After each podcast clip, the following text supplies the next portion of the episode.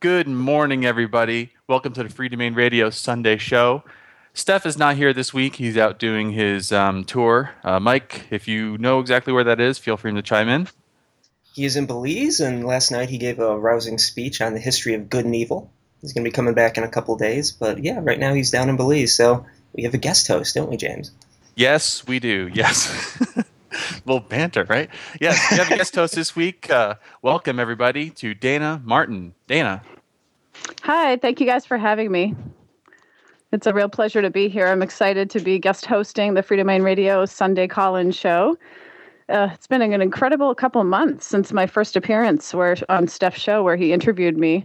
I've come in connection with so many of his audience you know, people signing up for unschooling coaching classes and just sending me questions. And I've been pulled into this incredible group of people and I've learned so much. And one thing that I've noticed that really stands out at me compared to the people that I've worked with over the last decade with parenting is the incredibly nurturing fathers that are part of Steph's audience. I've never, I mean, generally I've, i work with with families, but a lot of the times it's with mothers as a childbirth educator and doula and parenting um, author. But wow, this is the the dads that I've come in contact with, the most loving, nurturing men that I ever have spoken with before. So most of my coaching calls have been with fathers, which is a whole new realm for me. But I'm loving it. I'm loving you, dads. So um, great. We we have a lot of questions that were sent in, but we're going to start with the call-in questions. And so anytime, guys, you can just call in, ask, and there's no question that's that's stupid or too silly or anything like that. Don't be afraid just to call because I'm here to help. So um, I'll introduce you to the concepts of partnership parenting. I've noticed that a lot of people on this path are really aware of, of how they don't want to be controlled by the government and they want to live in partnership on certain levels. But when it comes to their children, they're, they're not applying these concepts with their family. So I'm here to help you bring it home and um, you know learn how to treat your children in the way that you want to be treated yourself. So let's jump right in guys. What's the first caller's question? All right first caller today we have is damon. Hello Hi, damon. Dayna can you hear me? I can. Wonderful. Oh my gosh i'm very excited although i think i've got twice as many nerves as you probably do. Um, i'm actually really impressed how quickly you've jumped into this uh, community. I've been listening for about a year and a half to Steph, and before that, some unschooling and and freedom schooling stuff. And when I heard you were going to be on, I've been lurking around for a year, but haven't actually called in. And you inspired me to call in. Maybe that's a little more approachable than Steph, maybe. oh, that's so awesome! Thank you. Oh, thank you. Um, so I emailed or I put on Facebook ahead of time for this show uh, that I had this earlier this week a very powerful um, experience and watching, catching up on some old movies I wanted to see. And one, one of the movies was Where the Wild Things Are, which I think came out a couple of years ago. Um, what what hit me hard for that, the, for those that it wasn't a very popular movie, so maybe not very many people have seen it, but it centers around a boy who's very heavily traumatized in a single parent household, very disrespectfully parented, and he retreats into his own dreams or subconscious. And most of the movie happens with the child, um, basically running around his internal world, um, trying to fight with his conflicting emotions. And basically, what hit me so hard is he doesn't have any tools or guide guide map or any um, any methodology with which to explore his inner world. He's sort of dropped off in this island completely unprepared for the torments that are happening in his head. And that's something I deeply connected with get any emotional education growing up. So I'm, I'm at 34 years old, just barely starting that emotional self education. So I wanted to hear a little bit about your family and how you all approach your children learning about their internal world, because that's something I don't think I've heard very much about. Um, do you, I, I, saw your review on the on the movie, and I was so impressed with how detailed it was, and I and I loved it. It was really moving. Um, I, I would love if everybody could read what you wrote about that movie. You should check it out if you're listening. Um, it was I've not, I haven't seen the movie myself, but I'm familiar familiar with the book. And um, when you say my children's internal internal world, are you saying their imaginary world, or I'm not I'm not really sure exactly what you're asking. Can you elaborate? Absolutely. Um, I guess uh, Steph talks about a concept called the MECO system or uh, internal parts where each person you meet becomes sort of an echo in your head. So a lot of us know that we can hear like our parents talking to us in in our head during certain situations and i think that's what i saw in the movie that the the child had different characters in his dream or in his subconscious that very much directly represented major people in his life so abstractions of, of the mother figure or of the crazy sister or of uh, other types of people and it's it's that echoing of other people's thoughts where you can have an entire inner dialogue in your head playing multiple sides of a conversation. Um, I think we're all used to that as adults, and I bet children absolutely do the same thing in their heads. And I guess uh, I guess the question is denying that and sweeping it under the rug, which is something I experienced, which is you know there's only one answer to any problem, and you really shouldn't talk about your the fact that you're conflicted. Um, maybe that's very foreign to you.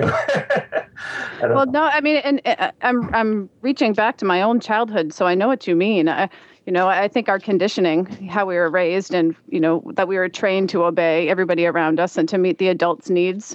And our needs usually came last or weren't even thought of.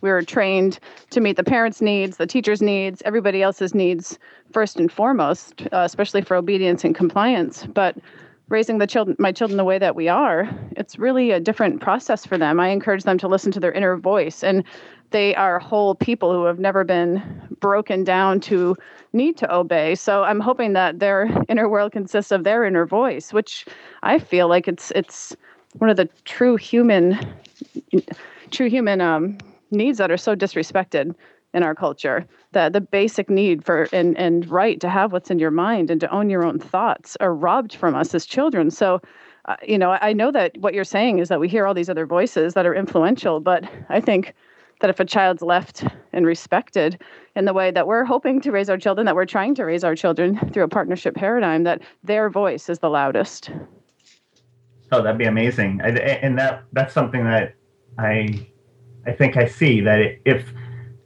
this child was going through a very chaotic, over the top uh, experience. So his inner thoughts were very chaotic and over the top.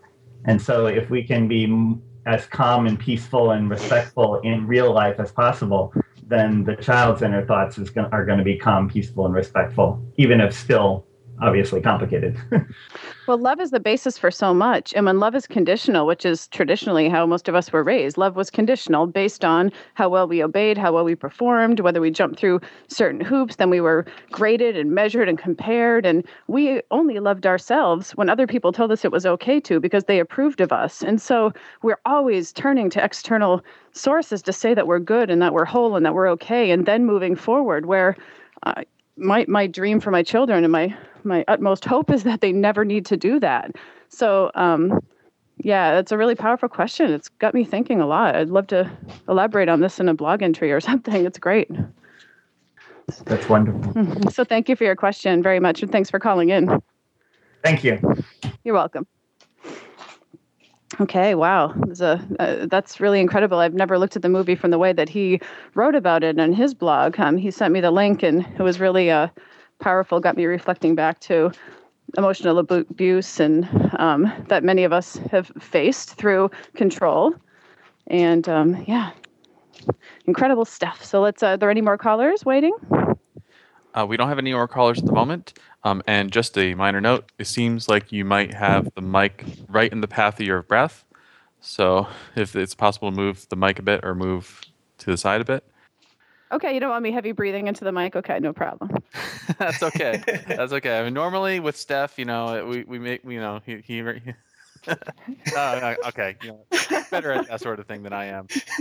we'll let... I'll get the I'll get the hang of it here. We we don't want that kind of show, so I get it. Fair enough.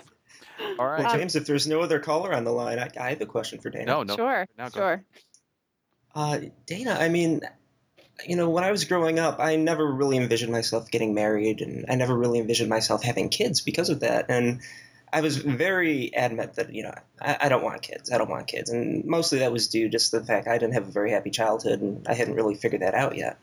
And and now that you know I've met someone that I want to spend the rest of my life with, that I married, and you know I just I wake up every single day, and I can't wait to spend time with her. I, I actually have someone that I want to give children to And you know, I always, I was always concerned and terrified that as if I was a parent, I would make a mistake. You know, I would do something wrong. I would, I would mess my kids up. I would, you know, because I wouldn't know what to do. And I think that led would lead me initially to. Um, I always thought I'd be more of a like really overly permissive parent, if there is such a thing. And you know, I I've watched I've watched the way uh, Steph parents, and one of the things that he does that I find really fascinating, and was never even an option on the table for me, um, was he he communicates on a regular basis about his own preferences, and you know, to kind of let his daughter know that you know, in addition to you know, she obviously has preferences, but other people around her have preferences as well, and those those need to be taken into consideration. And I was that just floored me because I never even thought that that would be an option to actually have the kind of dialogue with your child. And I was just wondering if you could talk about your own experience with that, and because um, I, I, can imagine that, um, you know, I, am not sure what what age that's appropriate to start with, or just what thoughts you have on that subject, because I, I found it completely and totally fascinating when uh, I observed it in Steph's behavior. Yeah, I think it varies from child to child, and, and you knowing your child best, what they're able to understand and comprehend at various ages. I mean, one of the best ways for children to learn that other people's needs matter is to show them that their needs matter just as much mm. as yours. I mean, we live in a culture, again, like I've shared, that puts the parents' needs first for, on every level. And so you're modeling narcissism through parenting traditionally, and that's how children become narcissistic. We, we say that uh, all the time that we live in a culture of narcissists, but yet what's so interesting is people will, will then turn and blame me and say, "Oh, you're you're going to raise your children to be narcissistic." And they're not even, um, but by meeting their needs and by valuing them, and it's completely the opposite. So. Um, I would definitely say that modeling is first and foremost the most important thing to me that just children learn what they live. We've all heard that but rarely do people actually apply that concept to their families. So um, just just showing them their needs matter too. And and you know i think it's interesting because we live in an authoritarian paradigm traditionally and the pendulum is swung in that direction. And when people know what they don't want to do when they come to this life, they tend to let the pendulum swing completely in the other direction to com- to being completely child led. And they put their own needs on the back burner and they become martyrs and they run around meeting their child's needs relentlessly without ever taking the consideration of meeting their own. And that's not balance. That's not unschooling. And that's not respectful, peaceful parenting. That's completely on the other end of it. So, what you want to do is let the pendulum come into that beautiful middle place where you're respecting the child's needs and the parent's needs equally. And it takes time. This is definitely not for the lazy parent when you're finding win-win situations in your relationship with your child. So everyone's needs matter. And I think verbalizing that is different authentically for everybody that's coming to this life. Steph may verbalize it in a different way than I might. It's about being authentic. We're not following a parenting script. We're being ourselves and communicating in the way that feels most authentic and best to us about our needs. So, yeah, I love that he does that. That's great. Well, I find that to be super empowering, just the fact that there's not a script. I, I've read all these parenting books, and I remember I was like looking for the script. All right, well, what's the appropriate thing to say in this situation? Or what's the appropriate thing to say in that situation? And it was just so much pressure because I needed an answer in my mind to every question that could conceivably be asked, and that's obviously not possible. And um, you know, just being able to look at it from a, a, negotiation standpoint and trying to do what's best for everyone involved, and I feel so much more comfortable and safe with the idea of being a parent. Um, and just being able to have fun with it and enjoy spending time with my child and not be terrified of the next question that comes out of their mouth, which was my uh, my earlier concern um, when I even had the inkling of potentially becoming a parent. So, yeah, and it's okay. I think the authenticity is the basis for this type of parenting for me. You know, how, how I communicate with my kids authentically um, is how they're going to learn to be their authentic selves. I don't need to follow any peaceful parenting script. I don't need to be anything that I'm not. I don't need to say things in the quote unquote right way because I can always do do overs. I can always apologize and say, eh, you know, uh, scratch that. I didn't mean to respond like that. Here's how I really wanted to, to share this information. So you, you can always do it over um, and apologize to your children. I think we live in a culture that thinks that if you apologize to your kids that you're you look weak in their eyes. We're we are we're told that never to do that because they'll manipulate you if they see that you're weak and they'll, um, you know, try to to use you in a way that you wouldn't appreciate but that's just not true in my experience at all i i think authenticity is everything and when i'm an authentic person my children learn to be too well, i'm so glad you said that about making mistakes because i mean not just in you know a parent-child relationship but in friendships and you know romantic relationships i i think it's so powerful to feel comfortable being able to make a mistake you know, as long as you talk about it afterwards and you own up to the mistake that you made, and you know, a dialogue can happen. Uh, you know, I think it's so powerful to just be comfortable making mistakes and then being able to, um, you know, model that behavior to your kids. That You know, you don't have to be terrified to make a mistake. I mean, I, you know, I think that was it was modeled to me when I was younger that you know it's it's not it's not good to make mistakes. Don't make mistakes. That's that's very very bad. But you know, if if you admit when you make a mistake and you can talk about it with your children, I think that right there is doing them an enormous service just by showing them, hey, you know, it's it's okay to mess up sometimes. It's going to happen. Life happens. It's uh, you know, things aren't going to go perfectly. As long as you can talk about it and take responsibility for it, everything's going to be okay. Yeah, completely. And when it comes to what you shared about not initially wanting to be a parent, I think if you're when you're looking at parenting through a traditional sense of having to be become this authority that controls somebody else all day and mm. punishes it's not a pleasant thought at all. It's not pleasant to control other people all day long and punish and reward and and to be so inauthentic and to, to, to your inner being. I know i was never meant to be the type of parent that i saw around me. Uh, when i had my child i just instantly connected with him and you know my first child and i so wanted to meet his needs and be the best mom I could be and but I could not control him and punish him because it felt so wrong to my inner being. It felt to who I was. And so I, I, it didn't seem fair or just to do that. So I began valuing his needs from the beginning, actually, as much as my own. And it just naturally brought me here. So when you think of partnership with your child, you know you, you're still a leader you're still someone someone they turn to who, who has a lot of experience and they um, they trust your word what you say because when you're living in, with connection rather than control you have this trust that you're not the wall between your child and their desires you are a trusted guide and a friend that when you tell them your opinion, they believe it, they trust it. They still have the freedom to go try things out for themselves and discover things on their own. Yet, when you give them information and advice, they look at you like a trusted source of information. So parenting is meant to be joyful. It's not meant to be drudgery. It's not meant to be an incredibly horrible thing where you have to mold this other human being. When you just allow them to be who they're meant to be, their authentic selves, it's it's a very pleasurable experience. And I believe that that's like nature's best way of um, you know keeping the human race going. So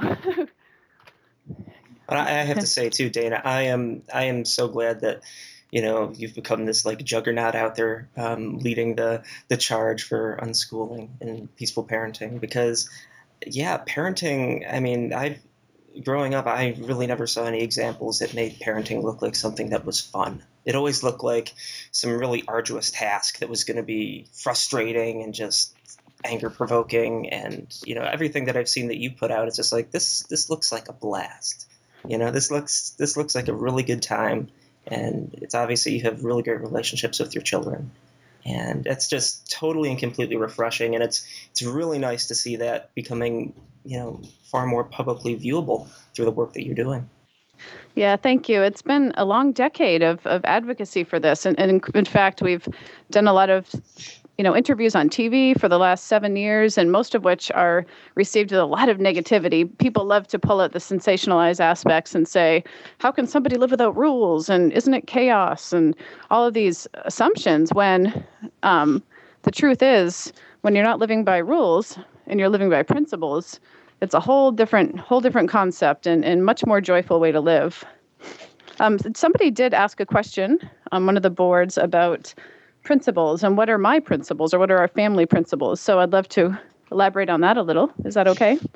At this oh, moment? Absolutely, Dayna. I could talk to you all day, but I'll I'll open the floor for other questions and callers. Uh, no, Please thank you so much. Thank you.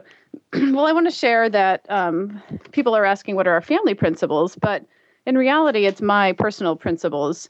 And a principle internally motivates you to do things that seem good and right to the individual. So my kids develop their own principles by seeing me live and witness, you know, live in the way that I do and witnessing the benefits of living the life that I do. So they have the freedom to form their own principles and beliefs.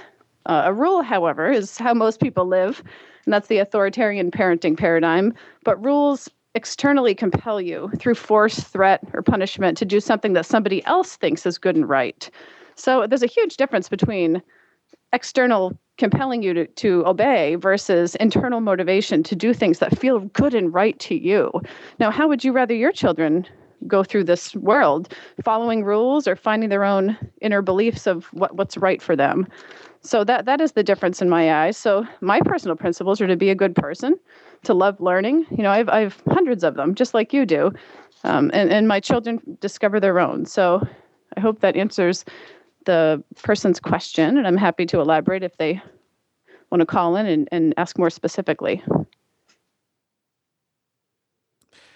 Uh, great. Um, actually, I had a question. Um, what, and maybe this is something you've already uh, addressed elsewhere, so I apologize for that. But uh, what shifted you to advocacy?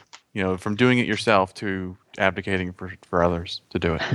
Oh, well, it's not something I ever planned, really. I mean, I mean, I gave I have four children, and I'll just share a little bit about that. I have four kids. I have a 14-year-old son, an 11-year-old daughter, um, an eight-year-old daughter, and a five-year-old son. So two boys and two girls. And after the birth of my son, I had a natural birth with him, which, oh my God, it's not something I ever thought I could do. I was like the biggest wuss, you know, when it came to pain.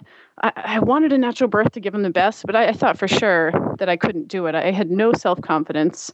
If you would have told me that I'd be speaking in public about these kind of things, I would have never believed you. I was the type that before an oral report in school, I would be sick the night before. I would pretend I was sick so I wouldn't have to go. I was petrified to get up in front of people because it was promoting or talking about, not promoting, but talking about things that I had absolutely no interest in or no passion for.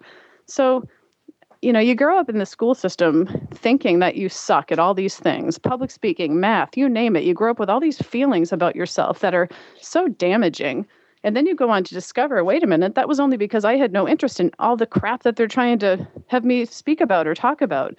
Now, once I became passionate about birth and, and I had a natural birth, I, I was like Wonder Woman. I'm like, oh my God, I can't believe I just did that most people get drugs and I just gave birth naturally. And I, I can't believe I accomplished that. It, it, changed my life and it made me want to empower other women to do the same thing. So I became a childbirth educator and doula, which is somebody who attends births with women. It's not a midwife, and I'm doing the medical aspect, but I'm there for emotional support, and I've been doing that for 10 years. So um, I became an advocate for birth, which led to an advocate for breastfeeding. I been was a breastfeeding counselor for 10 years, still am. And it just kind of grew as my children grew, my advocacy grew. Um, I didn't even know what unschooling was until I started researching homeschooling because I knew I didn't want to send my kids to school. I knew I wanted them with me. You know, I knew just the basic, basic thing that I wanted to be with my children and they wanted to be with me. And it made no sense for me to send them away because other people were telling us that that's what needed to be done. You know, Devin turned four years old and it was time for preschool. All of my friends' kids were going off to different preschools, Montessori, Waldorf, all these other places. And I, I just wanted to be with Devin. I loved him and I wanted to spend every moment learning and growing and connecting. And he wanted the same. So um, I was willing to put myself in a position where I was judged, which was so hard. Oh my God, especially with my in laws, because I was raised a, a good little girl who, you know, obeyed and and I valued myself based on what other people thought of me. That that was it. That was my entire inner being was if you if if I pleased you and you told me I was good, then I loved myself. And so it was oh, it twisted me so much when I, I had this other being to put before my own inner need to be accepted. And that's when I knew that I had grown as a person because I was willing to be judged and to look, be looked at and not approved of and not accepted and to not obey. And that was the beginning of everything when I said my kids matter way more than my need to be loved and accepted in this moment. And through doing so, I found inner love and inner peace on in a really deep inter, in, you know intrinsic level that I never knew was possible. So the first time I ever felt self love was after I became a mother. I'm getting emotional talking about it.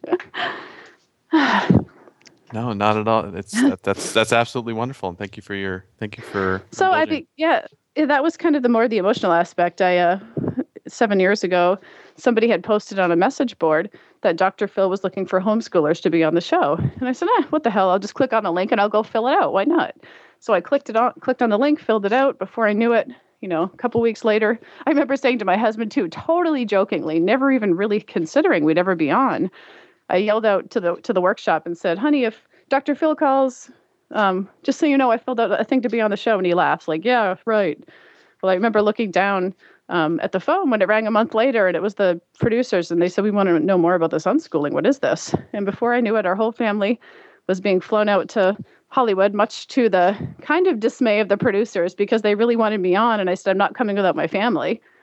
And they said, uh, "Okay, well, we want your husband and, and you on the show." and so we'll have somebody watch your kids in the green room in the back. And i said no no no that's not going to work for me. My kids are not going to stay with somebody they don't know. So i need you to fly out a friend that my children know to stay with them. And so after much ado they did. They respected that. And it all kind of spun off from there. I began speaking at conferences and events. And i get calls to be interviewed regularly which i absolutely love. And i'm so grateful for the opportunity. So it just grew organically and naturally and I, it wasn't an intention i set. I just continued on like i am now just with a passion for telling parents that you can have a happy life with your children. You don't have to go through what you think you need to forcing them to obey and punishing them and, and harming them emotionally and yourself. You can live in joy and partnership and so i'm just a messenger and i love doing it. So thank you for that question. Thank, thank you again um, so next up, we have another caller today. His name is Mark. Mark, go on. Yes. Hi. Um, thanks a lot uh, for taking the call, uh, Dayna. Um, yeah, I'm really um, very impressed by your work, and uh, thanks a lot for doing all that. Uh, it helps me personally, personally a lot.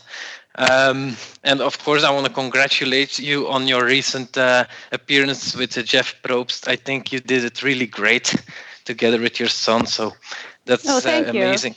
Yeah. Thank you very much, Mark. Yeah, really. Uh, so, so my question is: uh, Many years ago, I started Sudbury uh, School before I knew about homeschooling, and um, I was left alone with uh, with uh, uh, five kids that were, um, yeah.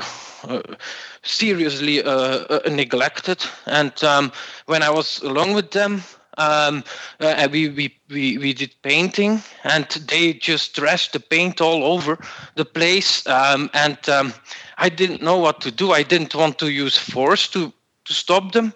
Uh, but uh, at the same time i realized that yeah well that was a real mess. Um, but I, so my question is what do you do if you're left uh, to take care with kids that are acting out uh, in such a way? How, how do you respond that's a really great question. I have a lot to share about that. Um, for one, you know, they, they're splashing the paint all over the place. That would be their behavior. So, from this philosophical perspective, look at the needs under the behavior and talk to them about it. You know, I would just say, hey guys, that's not cool to do in here. I don't want paint all over the place. It's, you know, be a pain to clean up. But are you guys in the mood to throw paint around? Let's go somewhere you can do it. Do you guys want to go outside? I have huge sheets of paper we could pin up on a tree or outside on the side of the house, and you can whip paint all over the place out there does that sound like a, like a good plan? Would you guys like to do that? And i would i would focus on their needs. Is there need to just like splatter paint on paper? If so that that's a cool fun thing to do. We've done that outside. So you know and focusing on the needs rather than the behavior um, and rather than feeling like a victim yourself and that you don't want to control but your needs matter communicating your needs that i really don't want paint all over the floor. It's a pain to clean up. Or you know ask them. Like a lot of times you're i'm so surprised with the with the um, options my kids come up with that I never think of. You know, maybe you could put a huge sheet of plastic down and to enable them to get a little bit more messy than than normal. Do you understand where I'm going with this? Yeah, excellent. Yeah, yeah. Never thought of that. so that's yeah. really helpful. Yeah.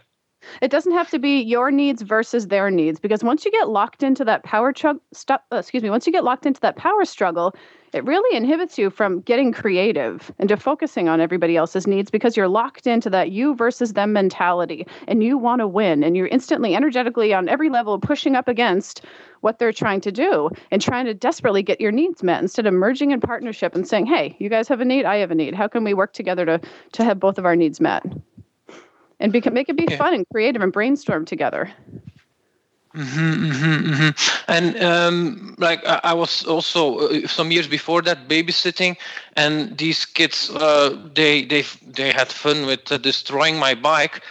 I also didn't know how to respond to that. But is that applicable in such a situation too? To focus on their needs then? Well, I mean, what do you? Can you give me more details? What did they do to well, your bike? Uh, flattening the tires. That's not really destroying, of course, but. Um, uh, yeah. Um, yeah, that was that. I mean, uh, you you don't have to approach it as an authority and scream and holler and get angry or or you know threaten. You can just go up and say, "Oh, that's my bike. Please don't do that, guys," and just roll it away. I mean, yeah. your needs matter. It, it's like an, your things are an extension of you, and you have the right to say in a peaceful way what your needs are. It's okay to say, "Please don't do that, guys. Can, can we? You, is there something else we could do together?" Yeah. Uh, Okay, good. Uh, thanks a lot for that. Uh, I have another question also um, about your business model. So you um, uh, make your money by offering uh, additional services like consulting and uh, and selling books. And I was wondering, um, have you ever considered uh, the do- the donation business model? I'm just learning about it. It's really interesting to me because I our primary source of income is my husband's business. We make he makes wooden toys for a living, and so any money that I make is just kind of extra. So, but I've never really considered that, and I'm learning, uh, stepping into Steph's audience, Steph's world, and learning about this. It's really intriguing to me. So I'd love to learn more. Yeah. Okay. Okay. Okay. I, am oh, so I'm curious. Um, how that will uh, proceed then uh, uh, because i'm doubting also between these two business models. And i really like that you make your money with this extra uh, services you offer. Um, but then of course you need to do those extra services. So yeah. Well well it um, does take well the interesting thing is mike that i'd love to share a little bit more about is you know, I, have been a breastfeeding counselor and I volunteer my time as a doula, and I, I do probably 70% of my work helping unschooling families um, for free. But I get so much out of it in ways that are beyond money. So, although I do, you know, advertise that I charge for coaching sessions, for example, if somebody inquires, and I'm always willing to barter, I, I prefer to use any other way than money if somebody can't afford it. So, it's one of those situations where because it, at this point my business has grown so much that it takes time for my family um, and i really want to be able to help support our family too. So it is an interesting situation to be in um, but i'm really open to learning more about the donation model. Okay, okay. Well, uh, yeah, I, I, then I want to end with giving my sympathies uh, that you felt emotional with the struggle you did, uh, and uh, and learning to self you lo- love you only on later age, and and yeah, uh, my sympathies for that, of course. Um, oh, thank you. Thanks and, so uh, much. yeah, thanks everything a lot. I've, oh, thank you. I was just going to say everything I've been through in life on whatever level has made me the person I am today. So I'm grateful for everything, even things that have been challenging. But thank you so much for your questions, Mike. Have a great day. Uh, yes, bye. All right. Okay. So uh, we don't have any callers at the moment. So if you have any uh, questions uh, that you'd like to address from previously submitted previously submitted before the show. Somebody sent in a question about manners and forcing a child to say please and thank you or encouraging them to say please and thank you. Um, to me, it's really demeaning if somebody would say, to, if, if I was to ask for something, I, I can't even imagine if my husband looked at me and said, What do you say? How I would feel about him after that. so we don't force our kids to say please and thank you, yet they do um, probably as often as I do, which is not every single time. I don't always say please when I ask my husband for something or ask somebody for something. Um, I do when I do, and I and I am authentically grateful in those moments when I do. So it's more about helping your children find authentic ways to feel grateful, and when they are thankful, they say thank you. And and if you're forcing a child to say please and thank you, they never really authentically, intrinsically feel gratitude. If it's just this forced, parroted words. So I, I like to just share um, that modeling manners is everything, and you don't ever have to force your child by saying, What's the magic word? That's very demeaning and degrading and disrespectful to, to say to another human being. Um, just like a lot of times, I like to give someone the analogy of before you say something to your child, would you say something like that to your friend or your husband or your partner? I mean, most people would not have any friends and wouldn't be in any kind of relationships if they spoke to other people like they speak to their children. So I like to kind of go by that guide to help people see more. So, manners, that was one question. The other question was uh, somebody wrote in and said that their children like to have dessert before dinner sometimes, or they like to have ice cream in the morning, or you know, they, they like to have food in a way differently than they're hoping their child will eat. And I like to say that uh, there was a study done about children eating s- something sweet in the morning um, is a really natural occurrence, and it helps getting gets their brain going for the day. And so I, I support my kids not just because of that study, but because sometimes I like to look at um, what my kids eat over the course of a week instead of in a day, because children like to, just like all all humans, children like to they really get stuck on one food sometimes. I know my son Devin was really stuck on peanut butter and jellies for a long time, and he really wanted those a lot.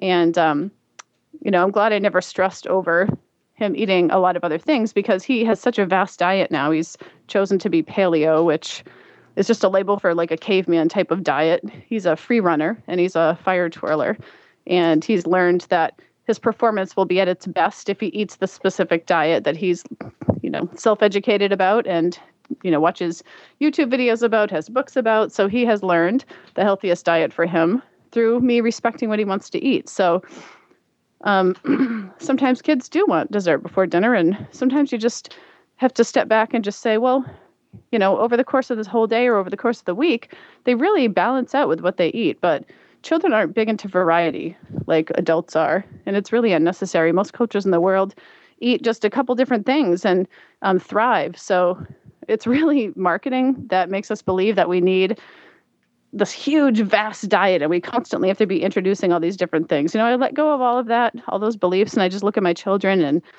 I provide, you know, a great, healthy refrigerator and cabinets full of food, but they also have snacks they love. So, um, yeah, I think that's an important aspect of looking at it. Um, let's see. this is another big one. Um, how to help a partner or somebody close to them understand unschooling if they're not on board with it. this is something I wrote about in my book. I have a whole chapter about it, but I do want to just share here that you know, unschooling is about understanding that children learn best when they're internally motivated, that forced learning doesn't work. In fact, when you're forcing learning on somebody um, in any way, that they start to resist it and it becomes a power struggle, you versus them. If your partner or somebody you love isn't on board with this philosophy, you can't force them to learn about it, period. so where do you go from here? You know, from that point of, you know, living this philosophy and not forcing them to learn about it. Well, I mean, I think modeling again is everything, and understanding that most children in our culture are parented in an authoritarian paradigm and are forced through punishments and re- rewards to obey and comply. That if 51% of the time your child can be parented in a positive way by you, they are so ahead of the game already that you don't have to look at it. You don't have to be quote unquote consistent. You know, that whole consistency crap is from parroted to us from the traditional approach of authority. You know, I'm consistently consistent with the love I have for my children. I'm consistent with the the flexibility and, and the unconditionality that I have. And, and you don't have to both have to both be on the same page as parents to give the benefits of this kind of perspective. You need to really live it. And it's it's it's really hypocritical to be trying to parent in this way in partnership, but yet you're trying to control what your partner does as a parent. It's speaking the opposite message, and you, you have to immerse yourself in this and really live what you're preaching and live what you're trying to accomplish with your children. And that's giving your partner the freedom to be the parent they need to be. I know it's hard, though. I mean, I will say it's challenging when you see your partner or somebody you care about communicating with kids that you now see as disrespectfully. The veil has been lifted and you're seeing everything. When you when you first come to this life and you see how disrespectful kids are treated and how discriminated against they are and how um, negative a lot of the communication with them is you go through a process of it being kind of painful. You're out in public and you're and you're noticing disrespect. Everywhere you turn your, your friends now you view as being disrespectful to kids and you're seeing the forced obedience and the punishment and control is wrong. And, and you want to tell them it, it's like you're bursting inside sometimes and it can be challenging but it's so important to extend the same philosophy that you have with your kids to other people in your life. That's the next step really because you're extending the fact that everybody's needs matter you're focusing on the needs under the behavior and it's now time to pull that philosophy even further to your partner, to your mother, to your mother in law. That was the hard one for me, my mother in law, because boy, uh, she was against everything, which she still is against everything that we do when it comes to parenting. You know, when I first became aware of this type of parenting, we, would go up to her house and visit, and um, she would manipulate my kids. She would make them say please or thank you, or um, which I mean, God, the average parent would never see anything wrong with that. But all of a sudden, you're seeing it through different eyes, and you're going, Ugh, do not make my children say please and thank you. And you want to you want to preach about that. And so I, I did. I was really kind of controlling with her initially. When I remember when my daughter, who's 11, was two at the time. Um, she didn't want to brush her hair, and so she had a lot of knots. And we kind of had a system where once a week we'd take a bath. I'd use half a bottle of conditioner to comb the knots out. But my mother-in-law felt as though it should be done every day and you need to manipulate a child into combing their hair. So she would tell my daughter, you if you don't let me brush through your hair we're going to have to cut it all off and i would be like uh, don't talk to her that way that is so disrespectful we're not going to cut your hair sweetie don't listen to nana well you can imagine the tension that that that way that i interacted caused between us in fact you know 10 years later and we're still not in a good place because of the way that i approached it initially at first I thought we didn't get along because we parented differently, but now I see that much of it was to do with how how much of an authority and how controlling I was trying to be toward who she was. So so where is that balance between protecting our kids from emotional abuse control and respecting who these other people are? And as parents, like grandparents are different. You know, grandparent this is something I deal with with people all the time with coaching calls or how do I deal with my mother, my mother-in-law? We live together. You know, they parent so differently. kids are so flexible, and I think just communicating with them and giving them the freedom to spend time with these these people or not is what it comes down to. My kids are never forced to be with their grandparents, my, but yet they still make the choice to go see them. Sometimes they, they live they live right behind us, by the way which I'll tell you. In the in the summer, it's not bad because we have leaves all on the trees, so you can't see their house, and so I, I kind of ignore the reality that they're there. But in the winter, man, all the leaves fall off the trees, and I can see their house glaring down at us. It's uh, it's it's kind of sad sometimes because I wish that they would get who we are. You know, I keep thinking that they're going to see the results of these amazing human beings the older they get, but yet living this life brings up really deeply emotional feelings for people on so many levels. You know, my mother-in-law feels I, I feel that she feels that because we're making different choices in parenting, that we're saying what she did was wrong as a parent, and she takes it deeply personally. Like my is not good enough. You're going in this whole other direction. Well, I can't have anything to do with you people then. Where my mother, I have a really good relationship with, because you know it's a different approach like i she she says oh you do it differently i wouldn't do it like that but i totally respect your choice so relationships are a complicated thing when you're walking the path less traveled for sure so i would just give the advice of extending this philosophy of focusing on the needs under the behavior to everybody in your life i know my mother-in-law loves our kids they have total freedom to come visit her to go visit her or not they still choose to sometimes but they also I also talk to them about it. I say Nana's different. She lives in a different paradigm. They're, they're older now. They I can really talk to them about these things and they get it. Know, they'll, they go through the hoops. They they choose to see her, and it's in her home, and so quote unquote by her rules, they they they are making the choice to go into that home and follow the quote unquote rules that make sense to them or that aren't so terrible. So they know that Nana really likes it when you say please and thank you to every little thing. they may or may not agree with it. But when it's a child's choice and they have the freedom to choose to be in these authoritarian dynamics, it's really different than being forced to be in them against their will. Do we have any other callers at this point? Uh, I, not, not, at the moment. Could I come back in for a second? This is Damon.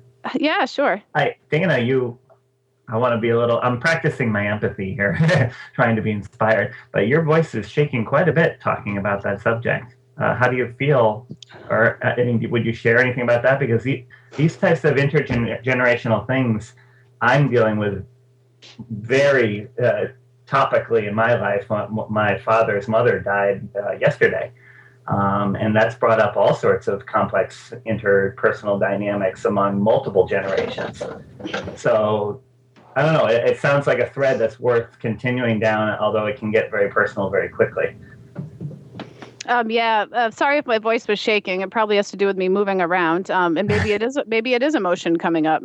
Um, it, it's a pretty intense topic, and I, you know, opening my heart to love and understanding and extending this philosophy to uh, other people in my life has been hugely effective in in being the change I want to see with the world and not getting angry. I've worked with a lot of parents recently that just seem so angry at so much, and I really try to focus on the good in people and you know knowing that everybody's doing the best they can with what they know at the time, and that's really been my mantra when I see parents that are parenting in a way that I, I think is disrespectful or painful. I know they're not aware of this perspective. Most people are not, and so that's why I'm so passionate about sharing it because once you hear about it, you can't really undo what you learned. There's no turning back once you hear about the rights and respect that children deserve. I mean, it was 150 years ago or so that women, you know, men were told to beat their wives when dinner wasn't on the table on time. They were told to uh, make their wives obey, and and and they were encouraged to beat their women if they weren't. And look how far we've come with the feminist movement and, and other aspects of freedom and respect to people. Children, it's just time for kids now. Now's the time for children to have the same kind of rights and respect that everybody else in our culture does and but people just don't get it they, they try so hard to understand but until they're really ready it's hard hard to understand i also wanted to uh, extend my sympathy uh, i mean to me it sounded like uh, this was certainly very emotionally intense for you and um, I wanted to say I appreciate you sharing all that as well. Um, I mean, I would question, and if, if, if this doesn't sound uh, valid or sounds off the mark, then you know, please let me know. But I would question the degree to which you have responsibility for how I, you didn't you didn't quite put it this way, but how um, your mother-in-law re- sort of came down on your kids, in a sense. Um, and then how you responded to that. I mean, I don't know. Oh, I'd love to share that with you in more detail for sure. I, I remember I, I, would send my mother in law links to uh, this type of parenting awareness. Mm-hmm. It all started when we practiced attachment parenting, which is just a label for you know certain practices like co sleeping and baby wearing and breastfeeding. I remember sending her links to those things and thinking that she would accept me, that once she really got this type of parenting, that she would um, understand and be like, oh, okay, and then accept me as a mother and love me. And in turn, I could love myself, you know, that awful cycle. and uh, instead, oh my gosh, she called me a born again parent. Oh, dear. Oh, dear.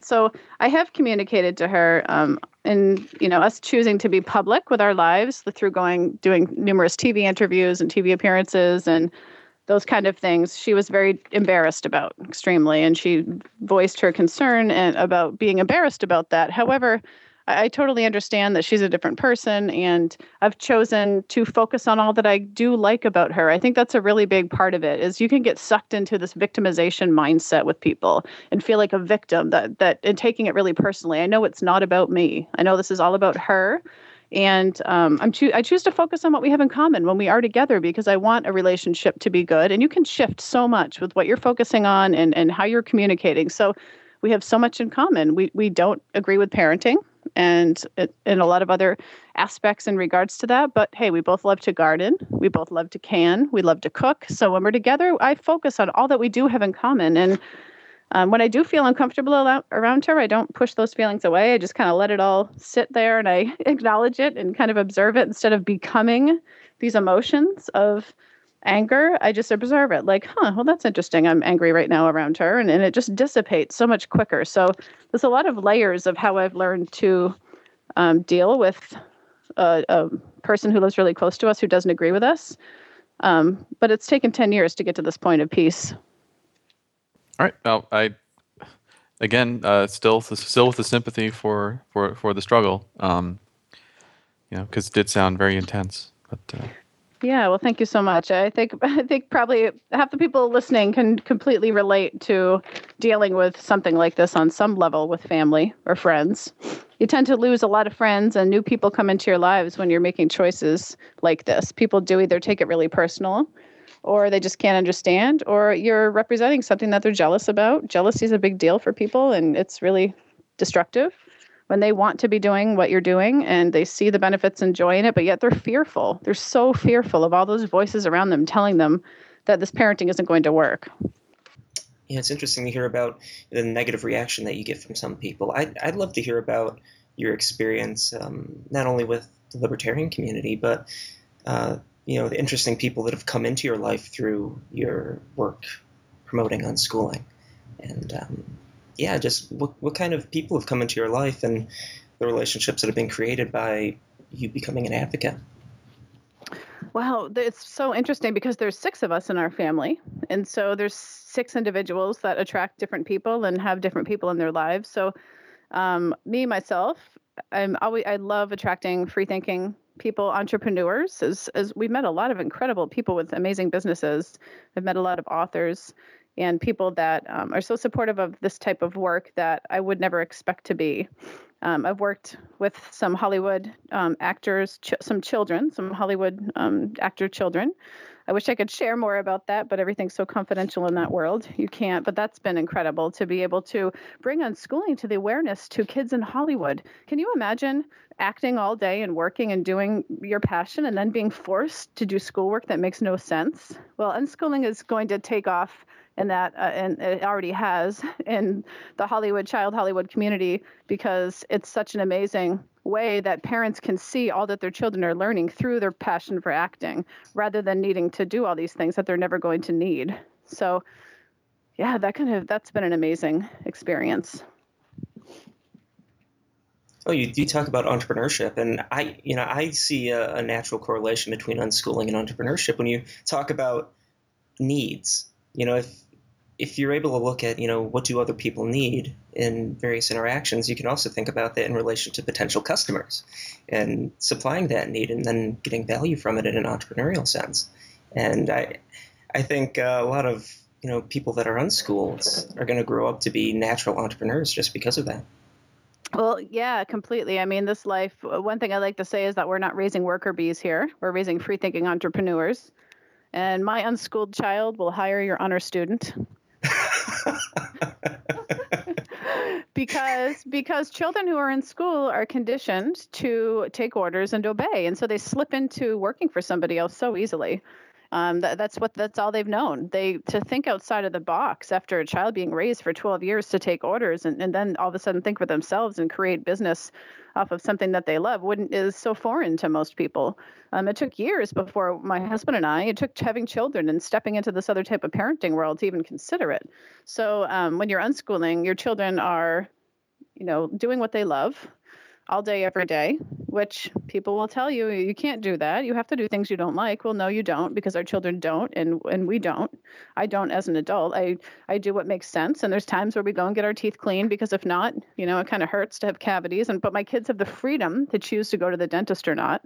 But that's another. I can elaborate on that more if you guys want me to. But let me just stick to the entrepreneurial thing. So, you know, my, our kids have had their own businesses for as young his four since they were like four years old. My son Devin had a chocolate business because he loved chocolate and loved making chocolate. Devin's Confections was the name of his website It had four. and that was when the internet was so new. It was so cute because like family and some friends ordered from him. But um, I think that we go through life in our culture, the authoritarian paradigm, as happiness is the end goal.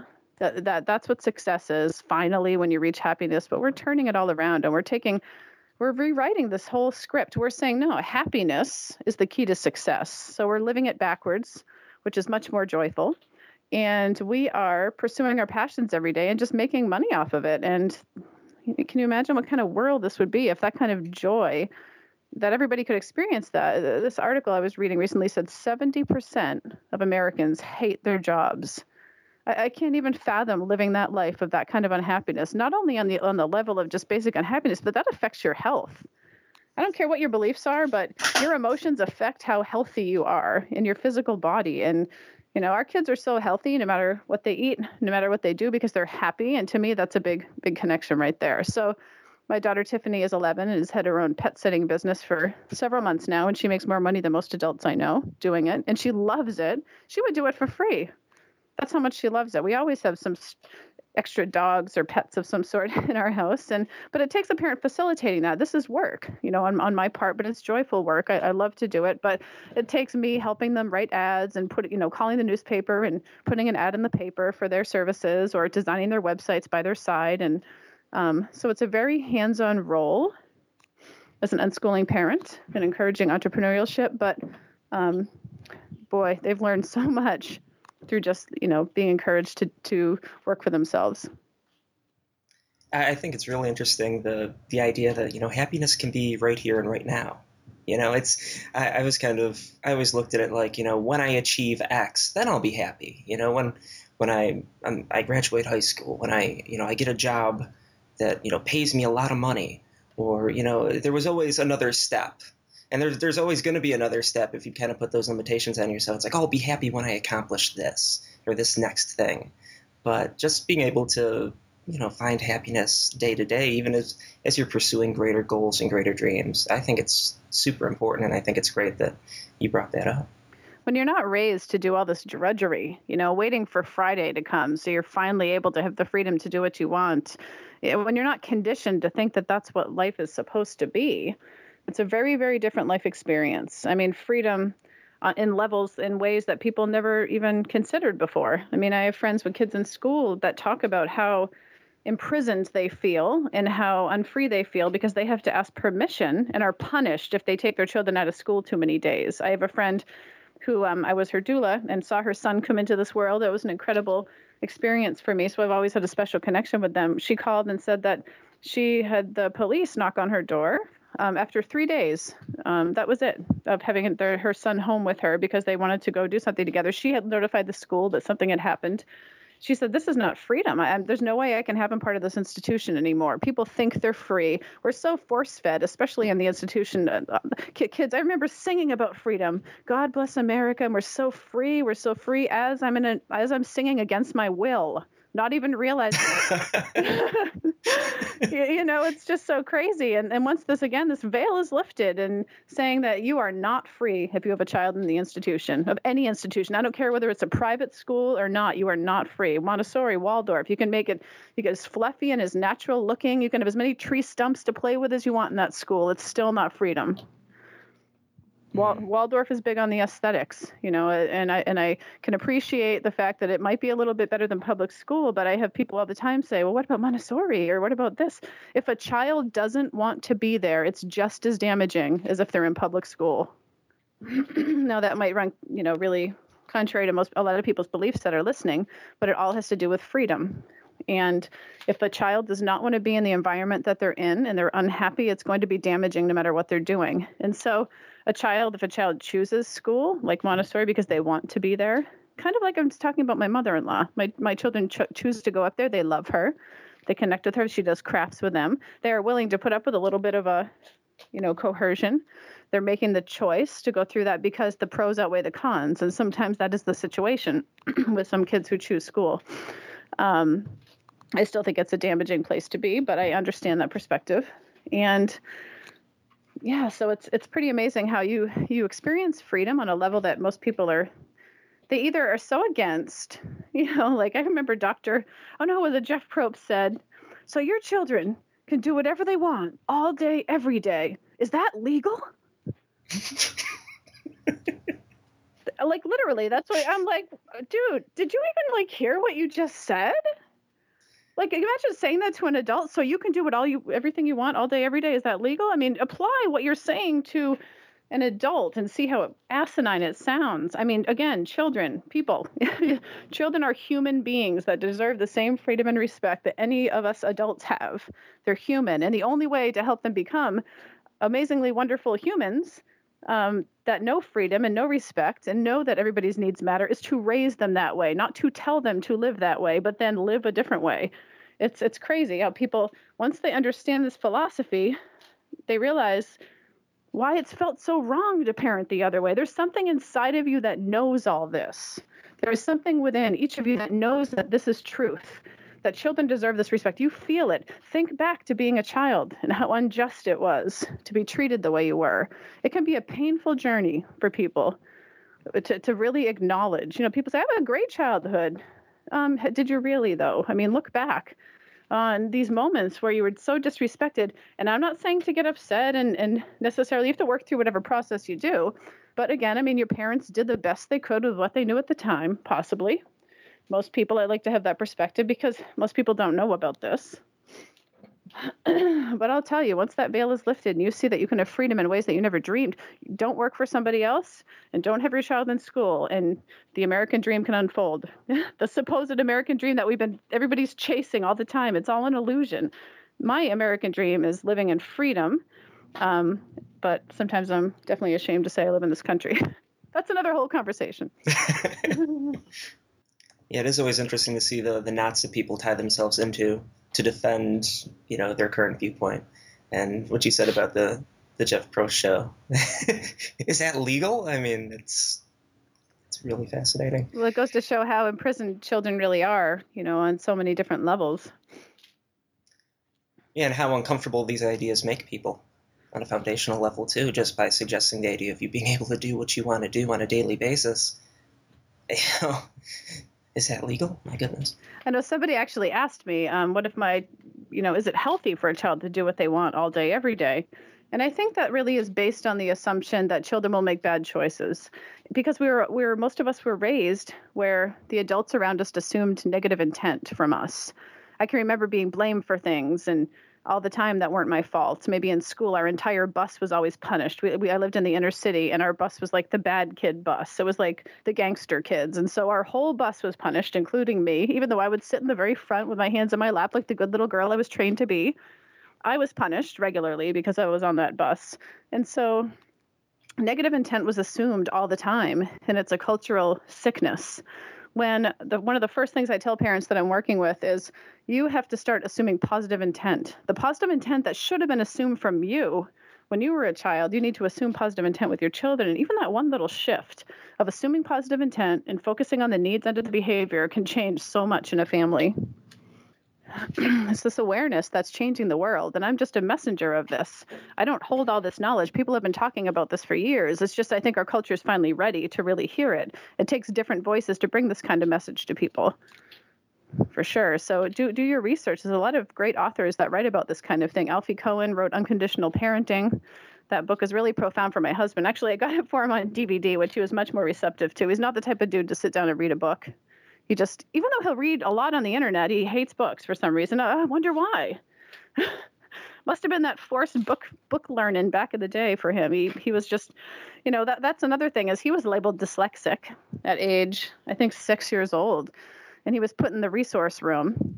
And every day, kids would walk by and point at him and laugh because he was in that room. And so he instantly felt as though he was a, what he calls a sucky speller and a sucky reader and he carried that identity around. Even to this day he's still healing from that in his 40s um, uh, you know being labeled and pigeonholed as a bad reader. Um, there is an amazing uh, article that naomi aldort wrote and i encourage you to do a search for it. Type in naomi aldort uh, dyslexia to read of the dyslexia myth that uh, part of the process of learning how to read is recognizing letters and then recognizing that letters form a word. But one of the processes to getting to, to reading a word is you, you do see the letters mixed up. That's part of that's natural and supposed to happen, but it happens in varying degrees from human to human. So seeing a B backwards or seeing this upside down is really normal and natural. That's part of the process. But instantly we label that as broken dyslexia. And all this intervention takes place instead of just allowing the child to work through that. I've seen that in my children who have moved through it completely and have no issues now. But we keep a child locked in this broken problem that they carry around with them forever because we don't know what's natural. We don't know what's normal because we force children to all be at the same level with reading. They have to read independently by age seven because all the curriculum after that fact is all in the written word. It's easier for teachers, again, focusing on the adult needs only when in fact there's a huge range of reading readiness, anywhere between the ages of 5 and 15. There's a 10 year window of reading readiness. But boy, that scares people to hear. You tell a parent that is a 11 year old who's not reading yet that that's normal for that child. Um, as long as they're surrounded with the written word and encouraged, it can cause a lot of anxiety. But in my experience working with parents for 10 years, that is really normal. In fact, a natural reading age is not six the more common natural reading age is around 11 years old. More unschoolers read around 11 or 12 years old than earlier. I have another question, if I may. Sure. Uh, yeah, I really like that uh, about your work, Dayna. That that I'm also learning from how your children behave. For example, the sleeping pattern that you posted about that teenagers stay up at night. Uh, I also stay up. I'm not a teenager, but I did a lot of. I, I didn't understand why uh, I, I prefer to live at night, and I thought it was some dysfunction maybe. Uh, but then I read that actually your kids choose to do that, and that really comforts me in that it's not really dysfunctional per se. So that's really helpful. And I was wondering, how do your children uh, do um, behave when it comes to dealing with people that, yeah, that don't have characteristics that are not fun also?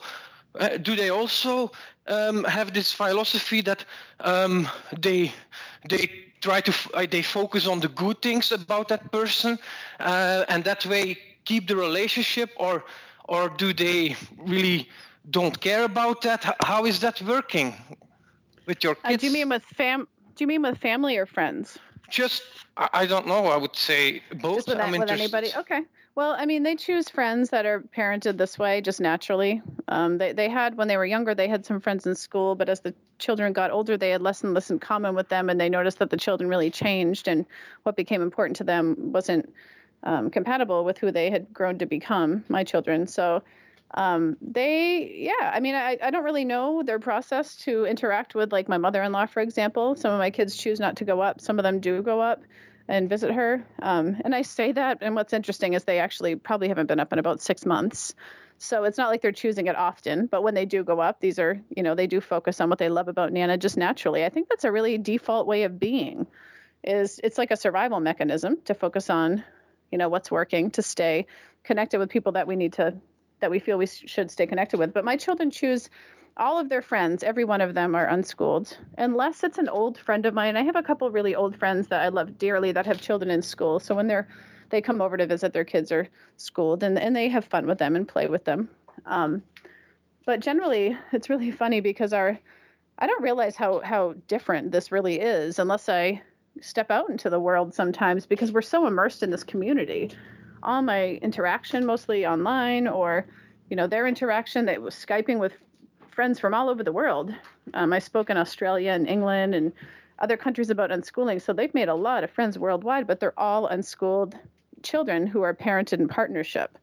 So this is their world. They're, they're living in this world, and it's their choice to be um, in in this space of freedom and respect. So they're never really in that situation where they where they're forced to kind of focus on what's working because they're in uncomfortable situations they don't want to be in. Um, you know, some people choose to move away from their family of origin, and we've considered that um, because I sometimes there's times where I, it just doesn't feel good to to be focusing on what little we do have in common with my mother-in-law. So so we're working on the process of of how to deal with that relationship in the healthiest way. Yeah, uh, and uh, thanks. And um, uh, if there is like with your children and they have a friend or uh, and and there is something that they don't like, do they choose to talk about that, or do they? Um, is it? Or, or do they not choose to talk about that and actually just put it on the balance of that person, and if it happens too much, just float away? Um, it, it depends. Like unschoolers seem to be, in my experience, because they they don't go to school when they spend time together oftentimes for days at a time. Like right now my son devin's in vermont at his friend's house and he's been there for several days. We just had a little girl leave who's 11 years old that was with us for a week. So after a couple days of being together they do start to get on each other's nerves. Um, and i empathize with both my daughter and the other girl and i help facilitate discussion between them if i'm aware that something's going on. So oftentimes, you know, sometimes kids don't have the verbal skills or the communication skills to communicate. I don't force them into that situation, but I ask them, um, do you want me to help? You want me to talk to Hannah about that? For example, my daughter's friend's name is Hannah, and she's been unschooled her whole life. And um, my daughter might say no, or she might say yes. Sometimes Hannah will come out to me in the kitchen and say, "Tiff's being mean to me," and uh, I give her a hug and say, "Why don't we go talk about it?" And and she says, okay. So I, facilitate the discussion between my kids in the same way I facilitate their learning and help them based on whether they want that or not. So my son Devin's older. He's, you know, he's not necessarily needing that kind of facilitation at 14. He um, is kind of picked up where I've modeled and facilitated for him. And, and he definitely communicates with his friends. It's children are naturally in the now. They're naturally present in a way that adults are not. Um, and so when something's bothering them, especially a teenage boy, I've heard them, you know, tell each other to go fuck off. Or, you know, in teenage boy language, not to be so blunt, but they, they will say things like, cut the shit. Like they're, they're talking like teenage boys, but they're communicating their needs. Um, and instead of me focusing on the swearing, I, I can appreciate that they're able to communicate in a way that feels best for them in the moment, but I have heard, heard them dialogue more peacefully as well. So, uh, thanks a lot for sharing that, uh, Dayna. Thanks. You're, you're welcome. That's another thing too. The swearing is a big deal. Um, it's so hypocritical if you swear yourself to tell your children not to swear and to punish them for swearing. My husband had his mouth washed out with soap regularly, or had Tabasco, you know, put in his tongue or something for saying a bad word. My children have the total freedom to use whatever words they want in the human language and that shocks people sometimes um, especially little kids get caught on you know they get stuck on certain swears they're exploring them especially if there is a lot of negative energy around them or they're kind of taboo i know my, my daughter got really creative with some swears when she was a little younger ivy she's eight now but when she was about five she got really stuck on the swear that she put together called ass bitch and she called everything an ass bitch for probably a week straight. The parakeet was an ass bitch. The pillow on the couch was an ass bitch. Everything was an ass bitch. And there were times where, like, Ivy, you know what? If you need to explore that word in the house, that's cool. But we're going over Nana's. We're going out to the grocery store, and people are really get really upset about hearing kids swear. So, just giving you that information that it's not cool to swear around people that you don't know are okay with it. So she always respected that, and um, in fact, to this day, my children will ask me if we have a new friend coming over, are they comfortable? Are they cool with, swearing? And sometimes I'll say, I don't really know. Like we just had friends come over the other night, and um, who are childhood friends that I hadn't seen in forever. And um, my kids said, oh, Are they okay with swearing? And I said, I don't know. They have a three year old, so I'm not really sure where they're at with it. So why don't we just hold off and not swear around them? And don't make the assumption that my kids swear constantly either, because they, they truly don't. In fact, I don't hear them swear very often, other than when they were really little and exploring the words, which is really normal and healthy. Um, so they, they just ask for information and because we have this connect we have this close connected relationship they believe me and they respect it. Again i'm not the wall between them and their desires in life. I'm not i don't lock into power struggles with them. It's never me versus them. Their needs matter. But they also re- because they know that i'm communicating true information not to manipulate them or coerce them or get them to obey. They believe me when I give them information. So before we go into a store, for example, I might say, you know, this the store looks really crowded. Why don't we kind of stay close by to me just so you know, Orion, can you not run around here? They're not very comfortable with running because there's, there's a lot of people. And so they, they literally turn to me as their as like a, a guide in this world, just like you would like a foreign exchange student. Say you had a foreign exchange student come over your house and it was your job to teach them the cultures of our world of our of our of our what's appropriate in our culture. You know it's really important that you kind of look at that as your child you're your child's guide. You're here to tell them what's appropriate in our culture.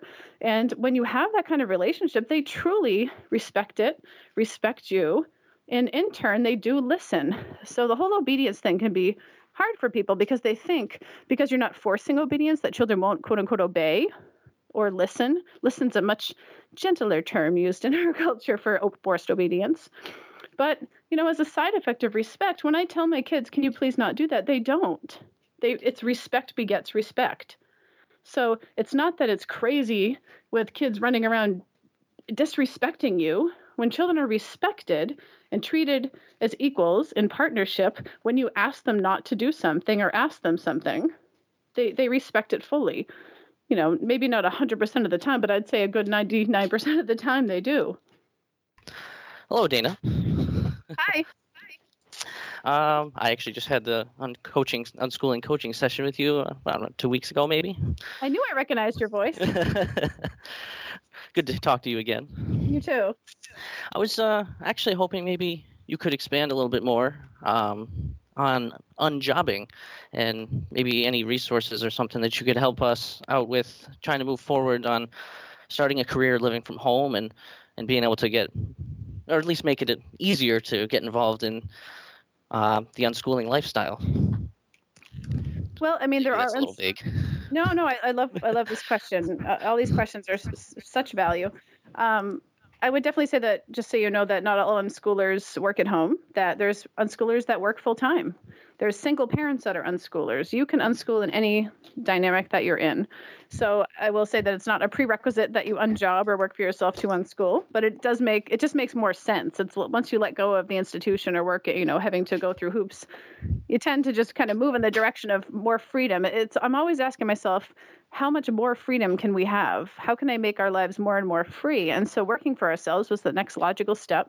My husband started a wooden toy business um, eight years ago now, Willow Toys. We're the second biggest toy company in the country for the type of toys that he makes. He makes giant, those big wooden kitchens and doll houses and that kind of stuff. But it wasn't something he necessarily planned. Sometimes it happens accidentally. He, my husband's always been very frugal. Out of the two of us, I don't want to say cheap. I'm going to say frugal. That's a much gentler word, but but um, I used to really, I love like wooden toys and natural toys just because of the, the things that I enjoy and my kids enjoy. So we were in this wooden toy store and there was this uh, set of play stands, which are kind of these open ended wooden you'd have to see them to understand what they are, but they were three hundred and twenty-five dollars. And my husband's like, "There's no, it's not, no way in hell I want to spend that kind of money." You know, he he was a chef at the time. We have a small income, and he said, I bet I can make those. And I'm thinking, okay, this man's never touched a tool. Like he thinks he can make the, this play stand. Well, he goes home and he borrows his father's tools. And he literally makes this. He had only taken a photo of it and he and he made this set of play stands. And then I said, ah, dude, that, those are great. And it only cost him, you know, $70 in, in, wood or whatever. So then I saw a wooden kitchen and I said, try it. Can you make that? And he said, I'll try. And, and he did, sure enough. So we had friends come over that would check out these things and say, "Oh, will you make me some?" And so he said, "Yeah, sure." And they they offered him good money, and so he started making these wooden kitchens. And then he just decided to list some on eBay. And every time he'd list something, it sold.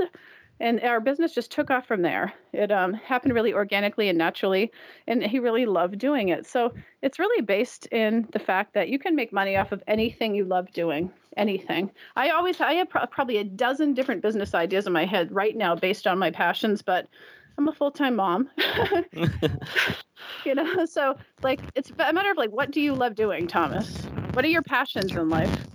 I was always uh, big into music, and I'd love to. I wish I could just find somebody to play in cafes with. I would love to sing. Uh, that was always one of my favorite things to do. Uh, Stephanie, who you know, um, she's my, my girlfriend. She's actually gotten into making homemade products like room spray and shampoos, conditioners, our body washes.